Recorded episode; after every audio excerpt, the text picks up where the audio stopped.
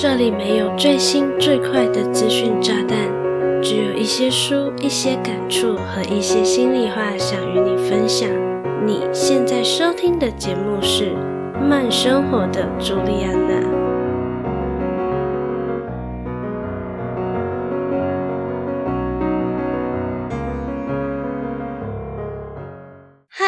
大家好，我是朱莉安娜，感谢你收听《慢生活的朱莉安娜》第二十九集。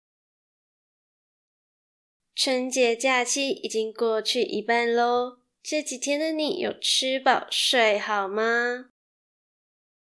不瞒你说，这一集的节目其实是我在新年假期来临前完成写稿和录音的，整个制作过程真的超级仓促。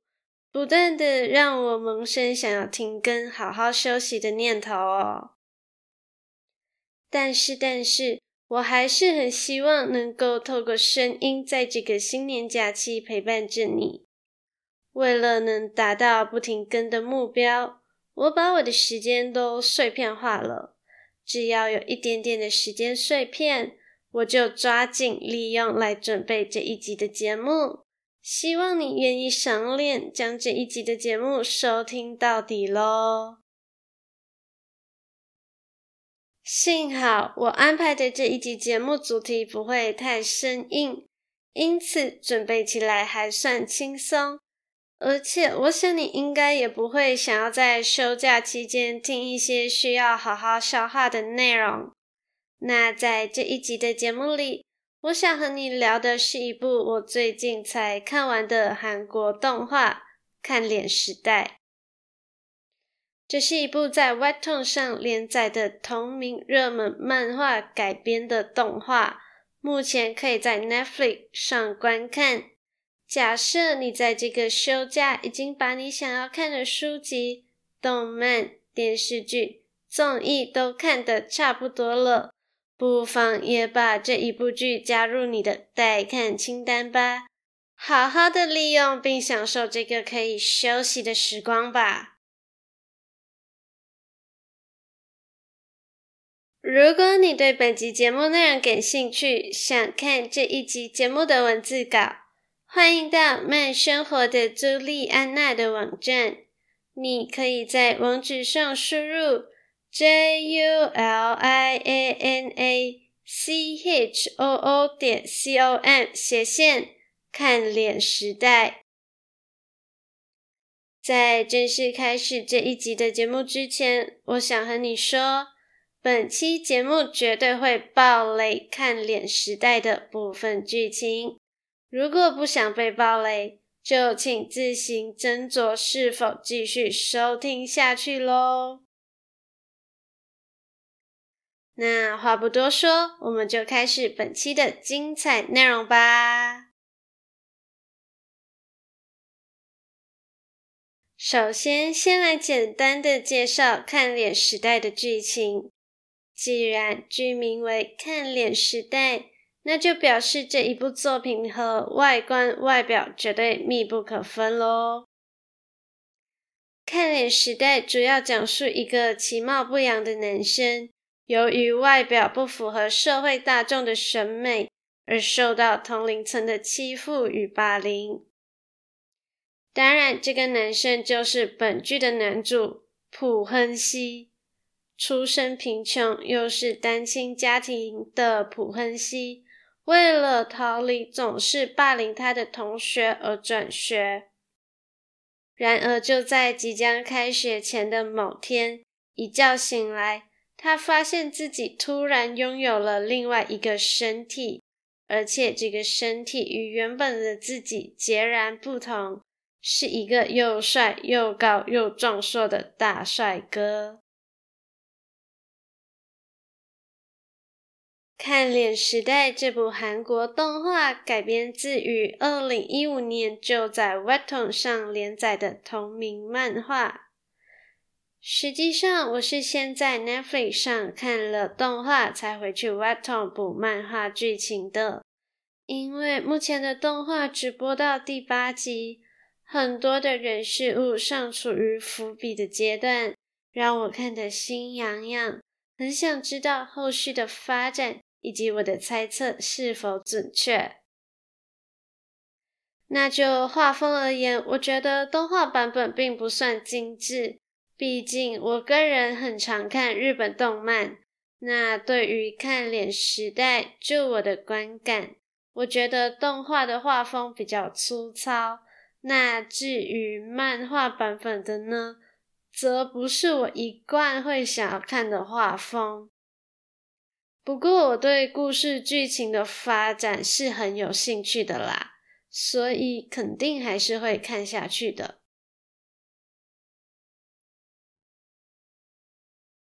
其实，看脸时代所围绕的主题和我在慢生活的朱莉安娜第二集聊过的女神降临大同小异，都是与容貌焦虑有关。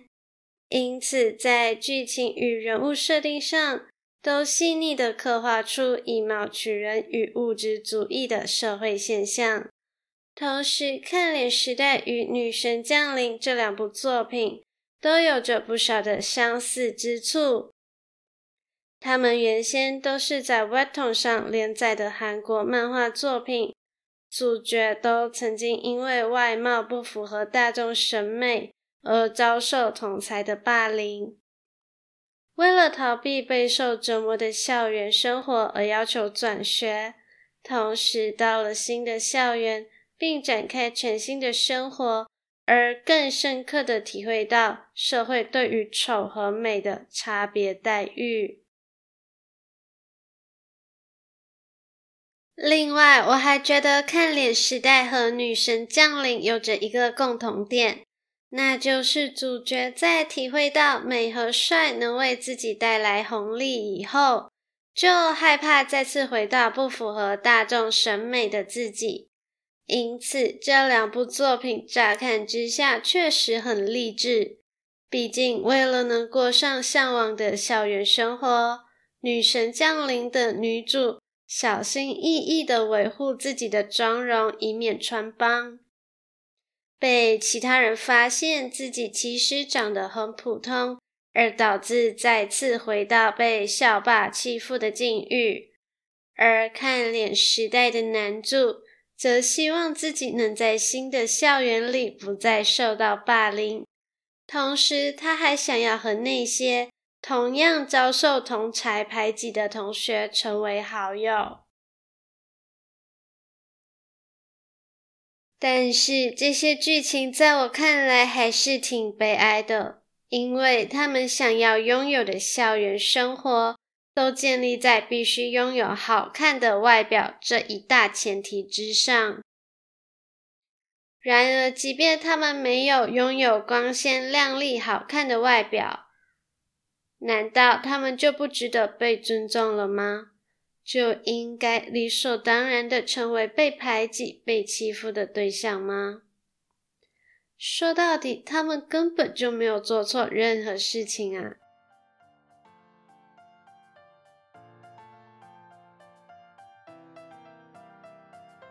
嗨，你是吃货吗？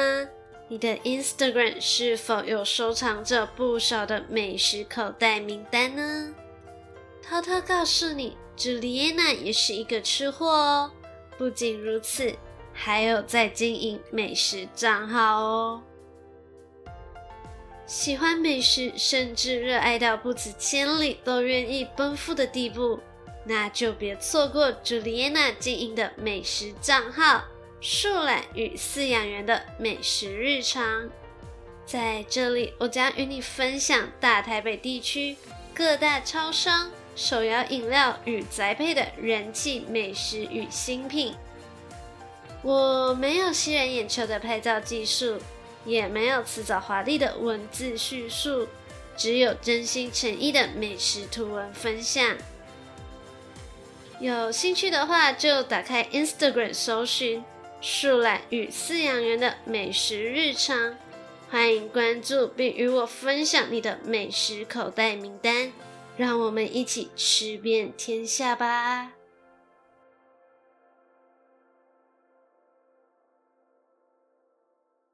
好啦，我们还是将焦点拉回来聊一聊看脸时代吧。这一次在 Netflix 上播出的《看脸时代》动画，一共只有短短的八集，而且每一集的长度都只有半小时左右哦。这八集的剧情大致讲述了男主因为遭受霸凌而要求转学。并在某一天意外地获得了一副与自己全然不同、帅气、高大、健硕的身体。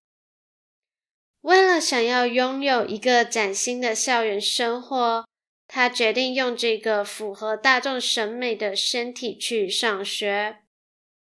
而在学校里，他结识了一群霸凌者。同时，他也向被霸凌者伸出了友谊之手。然后，剧情就停留在第八集，他和因长相而受到霸凌的同学共同在校庆舞台上演出了一首歌。目前看来，《看脸时代》应该会有第二季的续集。因为实在有太多的剧情伏笔尚未交代清楚了，例如男主为什么会突然拥有两副身体？班上沉默寡言的金发男生为什么对男主特别好？外形凶悍的巴斯科为什么对长得好看的人保有敌意？最重要的是，在第八集有一个超级大的伏笔，那就是那一位常常在晚上去便利商店的漂亮女生，似乎也拥有两副截然不同的身体。当然，这些剧情在原作漫画里应该都有一定的交代了，只不过我还没有将漫画补到那里哦。而且我在看动画的时候，也一直在想，这一部作品一定没有那么简单，一定还会有其他人是拥有两副身体的。果不其然，就被我等到了吧。不论是看脸时代还是女神降临，我觉得长得不符合大众审美。就会遭受霸凌，这一点是比较不符合现实，或是比较夸张的。在我的观点，我觉得只要有霸凌者的存在，任何人都有可能会成为他的猎物。这和长相没有太直接的关系，只能说是霸凌者欺负一个人以后，合理化自己行为的借口。当然，就算没有真的因为外表而遭受到像剧情里那么严重可怕的霸凌，但是我相信，一定有不少人都曾经受到言语的伤害，被莫名其妙的攻击过长相或是身材。尽管对方可能不是有心的，但是既然这些人不是有心的，嘴巴都能那么缺的。我还是诚挚的希望那些嘲笑别人外表的人都下地狱吧。如果要我说，看脸时代的哪一个剧情最符合现实会遇到的以貌取人的情况，我想应该就是骗德华去音乐公司甄选，结果对方完全没有想要理解他的实力，就把他给刷掉了。这真的很符合现实吧？尤其是在注重门面的服务业空服员甄选的时候，不可否认，长得好看确实是一个先天的优势，可以让你比较有机会抓住机会。但是，但是，如果只是一个脑袋空空、完全没有其他实力的花瓶，应该不用等做满三个月的试用期。公司就会想要请这个花瓶自行打道回府了吧？花瓶至少还能装花，但公司实在没有必要把人事成本花在一个脑袋空空的人身上，除非他光站在那里就能成长十倍的业绩。毕竟，在现实的社会里，只有硬实力和软实力才是王道。长相充其量是一个用来加分的先天优势哦。